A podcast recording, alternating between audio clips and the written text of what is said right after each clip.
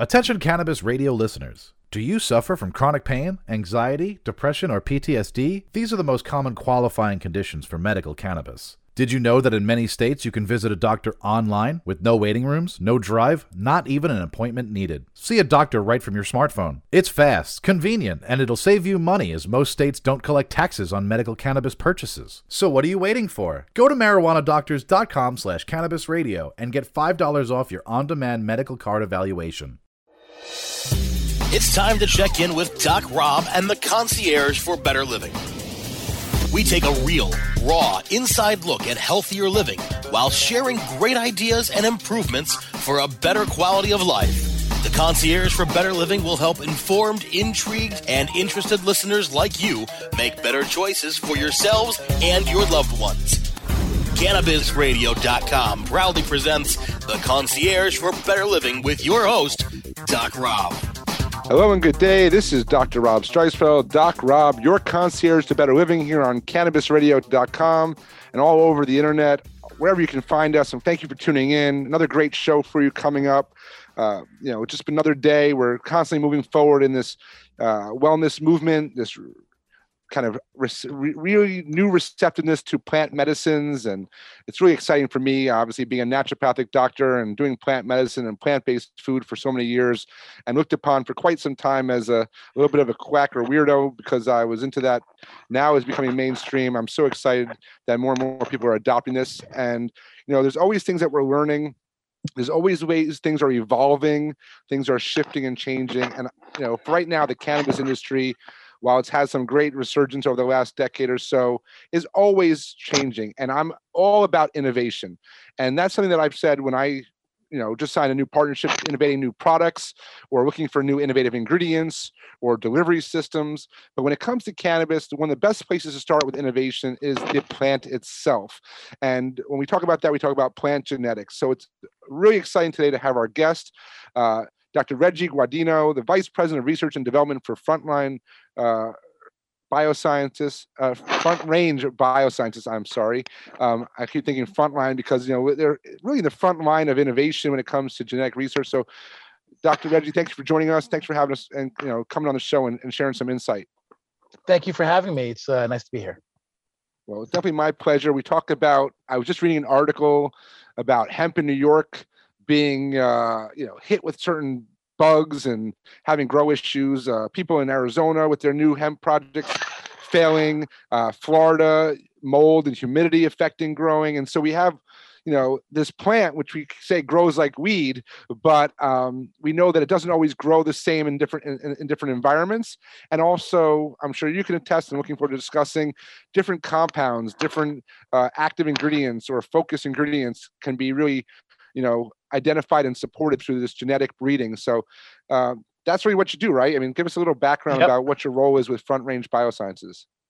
So um, at Front Range, what I do is I, I direct the entire R and D team, and I also uh, kind of direct all the intellectual property that comes out of out of that R and D. Um, and and basically, what we're focused on is is you know ex, you know directly what you said, right? So you have a lot of people who think that cannabis can be grown anywhere and it can right? It's a very it's a very uh, adaptive plant. It's a very adaptive species. It's the only plant um, that actually has is found everywhere humans are found right? So um, it, and you can't say that about a lot of plants. You look at citrus plants and they have a very distinct climate. You look at some other plants and they have very distinct climates or or environments they, that they need. Uh, cannabis is, is a colonizer right? It can, it can basically grow just about anywhere but the problem is, is that not every cannabis can do that, right? So what ends up happening over evolution is that you have various varieties that have been acclimated to a certain region and the genetics are optimized for that region, right? Now, what's interesting about cannabis is that, you know, some of these optimized varieties in different places give us really unique combinations of, of terpenes or, or cannabinoids and, and other compounds, right? And so we want to put them everywhere because we want that particular variety for whatever it's carrying. But once we take it out of its native, native environment, two things happen. A, it may not grow well. And B, it may not produce the same compounds in that new environment that it did in the original environment right so so there's a lot of work that we that we're doing and and and we're looking into exactly you know the genetics what causes differences in expression how environment plays into that uh, it's, a, it's a very complicated system right and, and you know while cannabis is a weed and it can grow everywhere not all cannabis will grow well everywhere yeah, this is really key, and that's why I tell people, listen, I am a all about grow your own rights, and the sense that people should be able to grow a few plants for their own use. But when we talk about industry, commercialization, scaling up, uh, creating medicines, and having consistency, um, just even consistency with farmers and their crops, it's just something that this is where that cannabis breeding, the R and D, the genetics understanding of the plant really comes into play. And, you know, just to give you a little shout out, you were just uh, uh, named among the most influential innovators in cannabis breeding again for a second year in a row. So congratulations to that. And I Thank think it's you. really important, you know, to, again, for us all to be you know appreciating what nature offered but also realizing ways we can kind of enhance it for certain functions or benefits or applications absolutely right so and that's that's what excites me the most about cannabis right so is that um it it does have so many more attributes than most normal plants, right? If you, if you look at, you know, we, we talk about it, it's, it's the plant of a thousand and one molecules, right? You know, you know, it, that was the colloquial kind of, you know, joke back in the day, but it's, it's probably close to being true, right? We know that there are at least 120 just cannabinoids, right? So, um, we've uh, so through some of our research we found uh, you know all the terpene genes and and you know on any given day any any cannabis plant will have 50, 60, 70 terpene genes. Uh, but when you look at the expression of those terpenes, right? So like if you look at the final flower, you don't see 70 terpenes in the final flower, right? So so the question that becomes is is what do all these things do? Why what are they used for, right? How do they benefit the plant? And from there, right, we can start to understand through other types of research, you know, how those compounds affect humans right? So um and it's and it's one of the things that i that i say often is is we have to remember right? The plant did not evolve these compounds for us right? The plant evolved these compounds and and the plethora of combinations right? So that it could it could adapt to whatever environment that it was it was found itself in right? Because plants can't get up and walk away from a bad environment right? So they have to find a way to adapt cannabis is, is extremely plastic and so it has a lot of tools that it can do that. Um, and, and, it just so happens that some of the tools terpenes which are you know are help prevent mold and mildew right? Terpenes that either attract insects or repel insects right? So um, those are all responses to the environment so that it can acclimatize itself better and and and compete better in its environment right? Now because of the way those compounds work in insects and, and other things, right? It just so happens that those compounds have a biological effect on humans as well. And, and we have kind of co-opted that into our own wellness program for, for you know, um, but ultimately that's not why the plant developed those compounds. Of course, and even though we have that endocannabinoid system to receive right. these compounds, uh, we refer, you know, a lot of conversation right now is referring to the phytocannabinoids as the vitamins. They're basically vitamins in the yep. sense of just from a different source, um, which I love. But like you said, I mean, even early days, I, I um, you know, I've been in the hemp industry uh, as an advocate in some form or fashion for quite some time, even when my dear friends, the Fatas from Manitoba Harvest, you know, in Canada, they were using and really focusing on a phenolist uh, variety. And everyone's like, what does mean? I'm like, well, it's from Finland in that region, that climate, and it was comparable or compatible with the Manitoba or the Canadian climate, and that's what they use that for. It, the same variety of hemp seed will not do as well or not maybe produce the same end results in South Florida or Jamaica and that type right, of thing. So, exactly. and it's very simple that regard. And that was some, you know, agronomists and things from a basic standpoint. And then, of course, we, you know, kind of move that along forward now that we have such more human interest. Um, but at the same time, uh, you know, the manipulation of these of this plant may or may not long term be to our benefit. I, I, always remember a, you know, we talk about Rick Simpson oil from a therapeutic approach, which pretty much is a one to one ratio um, of THC and CBD. And yet, maybe nature initially offered that ratio, and now over years and years of breeding and and, and manipulation, now we have such variations in that in that ratio that we you know it, there's some opportunity there there's also some concern because are we uh, mani- are we manipulating it outside its range of, of, of purpose so that's a great point right so ironically so a, canadian group uh, i don't know if it was two or three years ago actually showed what they did was they did some chemistry analysis on varieties that come from a, a THC dominant background and varieties that came from a CBD dominant background. Uh, and and the end result of that chemical analysis was that the overbreeding for high THC has actually reduced the number of compounds that we see coming out of THC dominant varieties.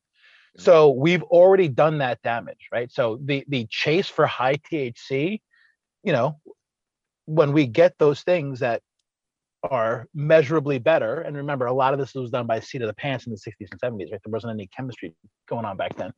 So basically, we bred for what we could feel. And in the process of breeding for those high THC varieties, we've lost compounds, right? Yep. We're starting to see those compounds and some of these other varieties on the CBD dominance in the hemp variety. The, the, as you mentioned, the hemp the finola is actually a um, um, a fiber variety, right? So, right. Uh, and so you know there there are a number of of what we see other compounds and some of these other you know more pristine um, you know uh, germplasm right? You know the the the less manipulated the less bred for high thc you know the ones that were treated more like land races and and allowed yeah. to interbreed and you know like the populations like Finola, uh, Finola or, or USO 31 and it's ironic because a lot of these older fiber and grain varieties have been untouched right? Like once they got them to a point they left them Yep. And, and now everybody just keeps growing finola over and over and over again, right? So and so because of that, we can go back to some of these things and breed again and bring some of these missing compounds back to our THC varieties, right? But again, it's you know it's a long process, right? So you have to introgress, then you're going to get something that's going to look like crap because it's a it's finola crossed with something, right? And then you start to go back and do that breeding to bring back out the characteristics you want, and those characteristics now have to include us being cognizant of the fact that if we're not careful, we will lose important chemical compounds, many of which are medicinal, right? So, I um, so it's already happened. So, so yeah. it's a good point that you bring up. I love it. Yeah, there's a lot of opportunity here, but there's also when we get involved and we manipulate, there's also some concern for damage and yep. detriment. So I love that comment as well. We're gonna take a quick break. This time goes so fast when we have such good information coming from an intelligent, informed guest. So don't go anywhere. We got more with Dr. Reggie Gaudino from Front Range Biosciences. Right after this quick break, this is Doc Rob, your concierge for better living here at cannabisradio.com. The concierge for better living will continue in a moment.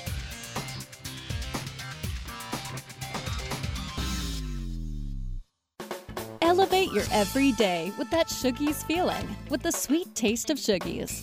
Add a cup of Shoogies to your morning coffee. Ah, how sweet it is. Shoogies infuses cannabis and cane sugar to make it the perfect sweetener with benefits. Make your happy hour happier with a dunk of Shoogies in your drink. Order your Shoogies now at S-H-O-O-G-I-E-S.com or find it in dispensaries throughout California. Whenever you crave a little sweet, pick up Shoogies, the sweet, sweet take anywhere treat. Let's check back in with Doc Rob and the concierge for better living only on cannabisradio.com. All right, and we are back having a wonderful conversation with Dr. Reggie Gaudino from Front, Front Range Biosciences, and we're talking about, you know, breeding and and and changing certain variations and looking for different compounds and this kind of leads me into my you know there are a lot of these compounds that were naturally occurring that may have been bred out but now we're also seeing um, you know some other understanding of some of these more minor or less dominant cannabinoids outside of the uh, THC, Delta 9, and, and, and CBD varieties. We're seeing a lot more conversation around, you know, CBG, which of course is more of a, you know, a mother cannabinoid. Um, and of course, the, the variants, the THCV, which I know you've done some work on, which has some pretty good potential. Um, in and human applications, which I'm a big person, a dietary supplement guy, a natural products guy, a holistic doctor. Like I always think about how can we use this to better our human health at the same time respect nature and the plant. What are some of those things that you've got going on, or how do you look at these individual compounds um, and some of this, you know, functionality from isolating and or breeding for those compounds?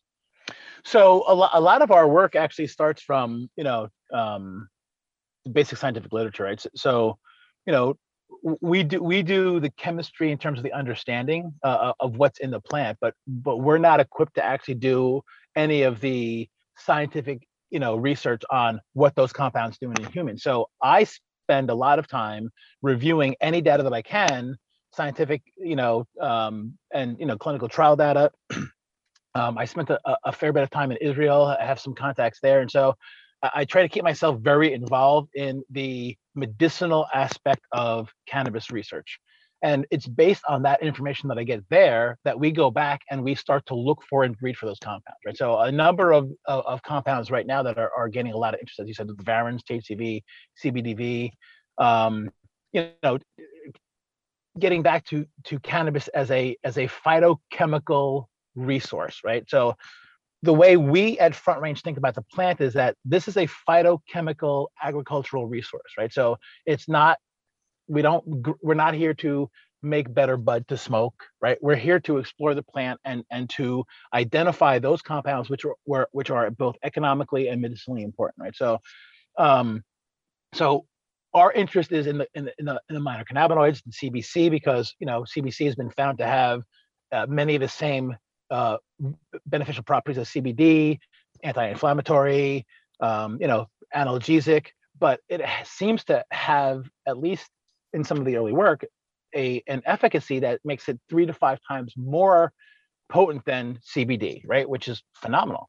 Right. Um, you know, so it's it's it's work like that. So THCV, it's being investigated right now for Parkinson's and for Alzheimer's. Um, it's been shown to be appetite suppressant. It has it helps regulate blood sugar as well in some of the research that's been done.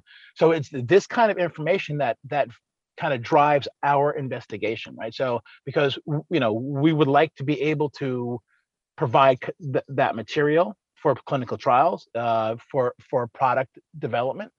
Um, and you know and it's very interesting because it all comes from an initial set of precursors that are shared through almost every compound that we find important in cannabis, right? So we start with these little five carbon molecules called isoprene, and those isoprenes are put together to make cannabinoids, terpenes, flavonoids, anthocyanins. All of these compounds are medicinally important, right? So the flavonoids, we know them as beta carotenoids, uh, you know, other things like that, which are are medicinally important. We we get them from a lot of from carrots and from other things, right? Um, the anthocyanins are what you know uh, are what we are now calling the superfoods, the, the antioxidants. We get a lot of uh, of anthocyanins from you know from uh, purple, red drinks or or, or fruit. Um, berries, you know, yeah, things like that. Right, right, exactly, right. So uh, acai, you know, all the goji berries, all that kind of stuff, right? So, so it, it just so happens that cannabis has a fair amount of all of these compounds. And and when I say fair amount, I'm not just saying, oh, a little here. It, mm-hmm. it's it's it's it's a nice to have thing. I mean, we're looking at some of these compounds, and and they're like in quantities that would be disruptive to already existing pipelines, right? Like we're, we're looking at flavonoids where we there we have some varieties that make some very commercially important flavonoids, and I'm looking at at what our plants are making, and I'm like, wow, that's actually better than where they're getting these flavonoids right now in their in their existing pipelines. So I, I, we're at the point where we're looking at cannabis is like, wow, there's we still don't even know what we can get out of this plant completely. It's it's really still a huge blank slate, and and that's what's fascinating about it, right? So, you know, um, and and then some of the genes that are related to cannabinoid production, right? So they're they come from a family of genes that are also involved in other plants and opioid production. So it's ironic that you know when we started to look for these uh, larger classes of cannabinoid genes, we start to find things that look like op- opioid production genes, right? So, so what does that mean about the cannabis chemistry? Are there still compounds that we still have no clue exist because we haven't looked for them? Well, I think there's a lot of potential, and again, I think you've hit a lot of key points. I think researching this can, is going to continue. That's one of my personal passions. I've done some preliminary research on the focus on the flavonoids and micronutrients versus looking at the phytocannabinoids and terpenoids, which I think there's a lot of focus on attention at already. So I agree with you. I'm already looking at these other components, these other uh, compounds or categories of compounds that are found in this plant. And i you know from a from a medicinal or functional or nutritional benefit you know that also as i look at the same way you do is like how can we take this and apply this to a product or some other functional use? So i think that's great. One of the things i'm always interested in is the timing of of plant development you know when do certain compounds actually appear you know in the timing and the growth schedule of yep. the plant and that's something that i'm looking to study further over in my personal research journey. Um, and with that comment we have all these compounds that are naturally occurring. What is your take on what's popping up lately these new synthesized uh, cannabinoids that are becoming you know that are not necessarily originally found or naturally found but they're modified or manipulated synthetically by man how does that relate in the sense of cannabinoid research compared to what the plant naturally provides or, or develops? That's a that's a great uh, question, and, and I'm I'm I'm a little on the fence about that, right? So so as a plant guy, right, I believe that you know we can probably find everything we need naturally in the plant, you know, with a little work, uh, or we can breed for you know unique combinations uh, of the compounds, right? So, um, but also, right, there's also a lot of biochemistry involved, right? So when you do something enzymatically in a plant or in a cell, right? So generally you have you you remove the randomness of chemical synthesis, right? So when you synthesize something chemically in a test tube, right, or in, a, in your your fermenter, right? So if, if you're doing a chemical synthesis that's not that's not enzymatically based, you end up with a left-handed and a right-handed version of the molecule, right? So you get these what's called a racemic mixture. You generally don't see that. You, you don't see that in a plant-derived chemical, right? So the plant makes it a specific way. It's usually R version or L version, and it's and, and there's not a mixture, right? And that's because that version does something the plant needs and the other one doesn't, and it's optimized for that. So I think what we when we do a lot of this chemical synthesis, we're we're we're starting from scratch. We're we're doing all of the stuff that the plant's already done for us over millions of years, right? Um, and and so now we have to go back and figure out, okay, well, what do these things do? What are they good for? And are there any side effects, right? So um, the the the racemic mixtures, the two compounds don't always play the same in in a receptor, right? So you can actually have, and we actually see this with some terpenes, right? So there, there are some terpenes that have an L and an R version, right? Yep. And and those will have distinct properties on the on the effect, right? Like they will cause distinctly different properties, right? And so, you know, so for us to blindly go and say, oh, let's throw a let's throw a, a methyl group on this thing here and see what happens. Well, we're taking, you know, chemistry that's been optimized for biological use and throwing it away and, and doing other things. Now, does that mean that we can't find something good? Absolutely not. I'm sure we can find very many things that are, you know, like when we took penicillin and we messed around with penicillin, we made it better, right? So I'm sure we, with some time, we can do that, but there's a big risk, right? So when and, and there's also a risk of not having an entourage effect, and I think that's the biggest risk. That that's what worries me the most, right? Is because the entourage effect is what mediates and kind of distributes the effect, right? So, so you know, you have all these terpenes that help prepare your body and help, you know, you know, set the system up for the cannabinoids, right? Um, and and when you don't have those, and you take the cannabinoid itself, you don't know if it works the right way. In fact, we have some evidence of this, right?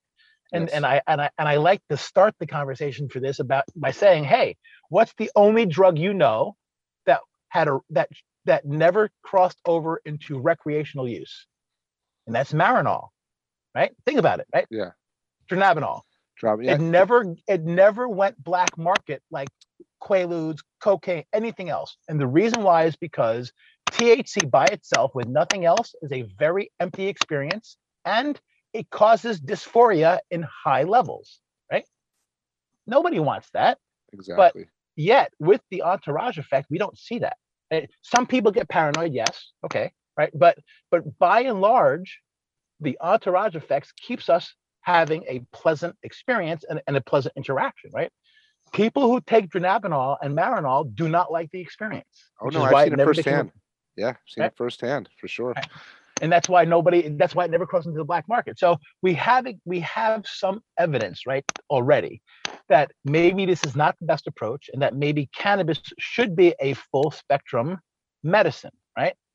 Or at least a mostly full spectrum right? Yes. as opposed to isolated isolated compounds given in pill form with with no with no quote unquote carrier to help fix the system I'm So- with you on that. And that's and again, as I'm in the process right now of doing some formulation of some new products for the marketplace, that's a challenge. Is do we formulate by bringing the individual compounds and building up that way, or do we take the full spectrum the way we get it from the plant and get a consistent source that's going to have the same genetics consistently growing and extracting? These are, I think, they're both opportunities. I think there's, uh, you know, there's a there's a uh, an opportunity for both in the marketplace. And, and one of the things I just want to mention is, is with that synthesized, uh, you know, manipulation. The only concern I have is the marketing get ahead, getting ahead of the science. You Oh, know, yeah, and we- we, that's what we're seeing a lot in the cannabis industry is they're marketing the hottest next new thing, the hottest next new cannabinoid, and they're not really understanding the long-term implications or the scalability or the even cost effects. So I love it. I love what you're saying. We're going to take one more quick break. We're going to come back after this message. We're going to wrap up with Dr. Gaudino and from Front Range Biosciences. I'm enjoying this. We're going to have you back on. So don't go anywhere. This is uh, Doc Rob, your concierge to better living here at cannabisradio.com. The concierge for better living will continue in a moment.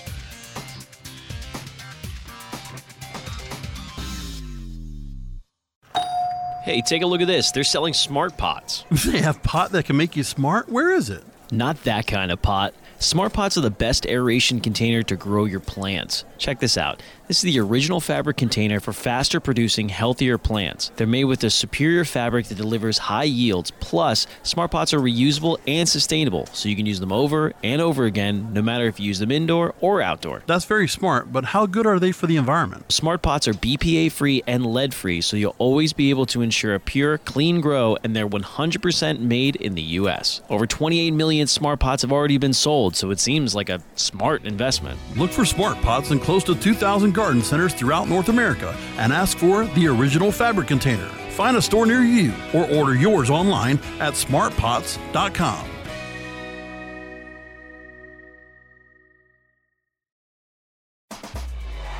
Let's check back in with Doc Rob and the concierge for better living.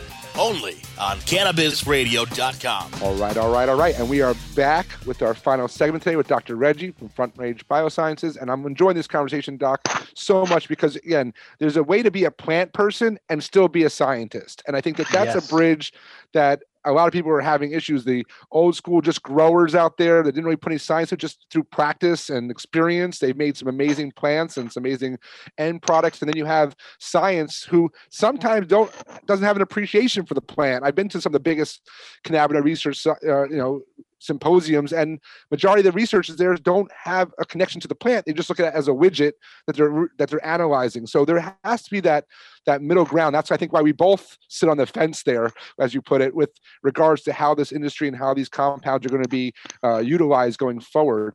Give us, as we're running out of time, and I'm, we're definitely going to have you back because a lot more on this I want to talk to you about.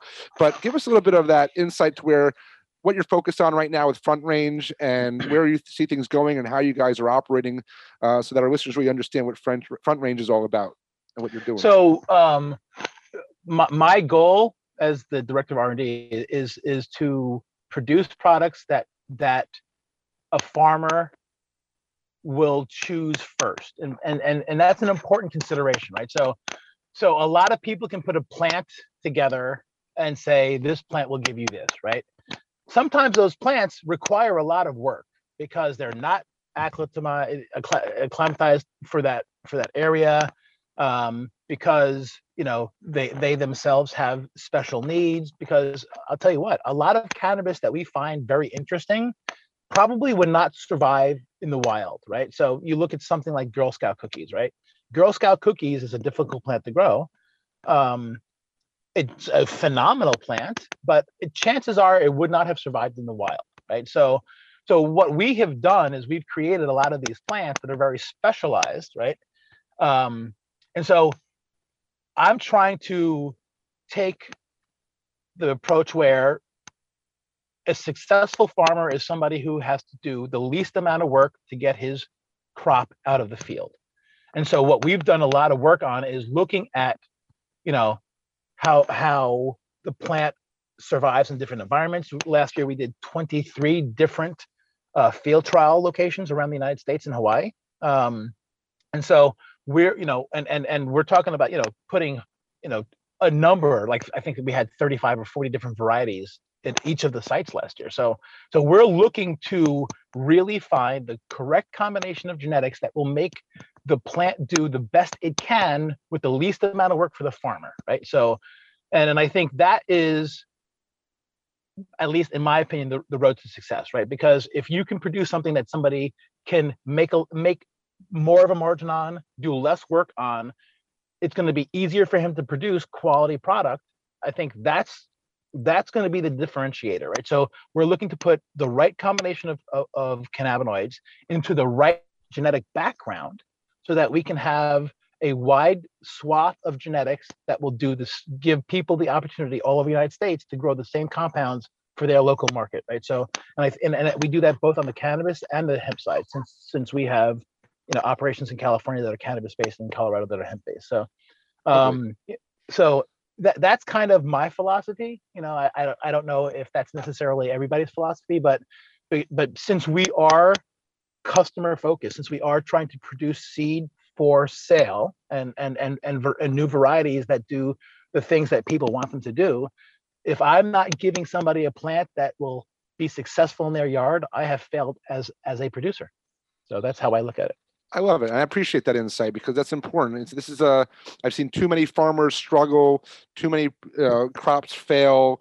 Uh, unfortunately, many of them are sold just literally sold the wrong seed um, for their climate or their environment or their purpose or their goals. So mm-hmm. I think that's a really great service you guys do. And I think with having you on board, and I know we're running out of time, but you didn't just start at Front Range. You come with a, a, plethora of experience and success in this area already, and we're you know kind of brought into the front range team. So I just want people to understand that that's something that they identified you as talent, and um, you know again, bringing that talent to this oppor- opportunity and this operation is great. I, I have some projects that I definitely uh, know need some good seed and uh, some advisement. So we're definitely going to stay in touch. I really appreciate you taking the time, Doc, today, sharing some insight, and um, we'll definitely have you back on. I'm looking forward to continuing this conversation both online and off. Thank you very much. It was great talking to you. Great to meet you finally. Uh, been a fan, and and uh, it's it's um, you know I'd, I'd be happy to come back. Wonderful. My pleasure. So, with that, I'm going to say thank you to everyone at Cannabis Radio. Thank you for everyone that tunes in. Thank you for all you people sharing these uh, great uh, stories and events and, and, recordings. They're all part of the greater picture of where we're emerging towards better health and lifestyle. And with that, I wish everyone, as always, all the best in health and happiness. Take care and be well.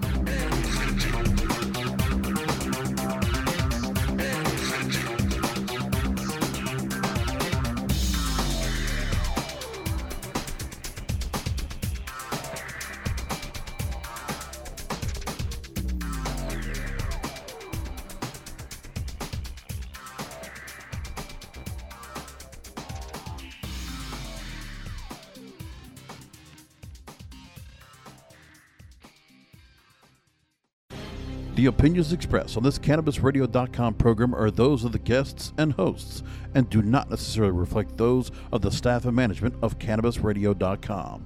Any rebroadcast, republication, or retransmission of this program without proper consent is prohibited.